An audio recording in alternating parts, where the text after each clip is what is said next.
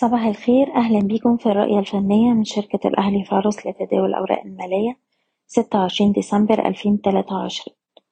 في جلسة امبارح شفنا تراجع في بداية الجلسة وصل المؤشر لمستوى الدعم تلاتة وعشرين ألف وسبعمية.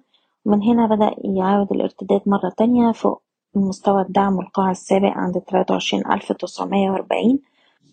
وقفلنا الجلسة على ارتفاع حوالي ربعمية نقطة عند مستوى ستة وعشرين نقطة. في نفس الوقت بنلاحظ الارتداد خلال جلسة امبارح كان مصحوب بأحجام تداول منخفضة وعدد محدود من الأسهم الصاعدة وده بيشير إلى أن الصعود الحالي ما هو إلا حركة تصحيحية صاعدة بعد أربع جلسات من الانخفاض المتواصل. المؤشر دلوقتي بيواجه مستويات مقاومة عند وسبعمية والخمسة وعشرين ألف نقطة ودي المستويات اللي ممكن تظهر فيها الضغوط البيعية مرة تانية. وبالتالي بنتعامل مع أي محاولة للارتداد في الوقت الحالي على إن هي فرص لتخفيض المراكز على مستويات سعرية أفضل حتى عودة القوى الشرائية بشكل منتظم.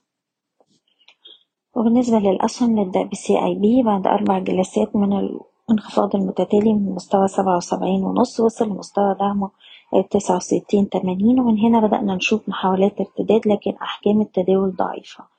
مستويات المقاومة اللي بنواجهها دلوقتي حوالين التلاتة وسبعين ونص وهي دي مستوى الخمسة وسبعين جنيه ودي المناطق اللي هتظهر فيها ضغوط بيعية مرة تانية من الناحية التانية مستويات الدعم التالية تسعة وستين وهي دي مستوى السبعة وستين جنيه. مصرف أبو ظبي الإسلامي مازال محافظ على مستوى الدعم بتاعه بتمانية وتلاتين جنيه وطول ما إحنا فوق المستوى ده نقدر نحتفظ ونشوف مستويات الأربعين ونص والواحد وأربعين ونص. سهم طلعت مصطفى بنركز على مستوى الدعم تلاتة وعشرين جنيه ونص وطول ما إحنا فوق المستوى ده نقدر نعيد التجربة على مستويات الخمسة وعشرين ونص ومنها السبعة وعشرين جنيه. سهم أبو قير عندنا مستوى دعم هام دلوقتي عند الستة وسبعين جنيه وطول ما إحنا فوق المستوى ده نقدر نحتفظ بالسهم. وهيبقى عندنا فرصة نجرب على مستويات التسعة وسبعين والتمانين. سهم راسكم الاستثمار أو آي إتش عندنا مستوى دعم هام دلوقتي عند السبعة وتلاتين قرش.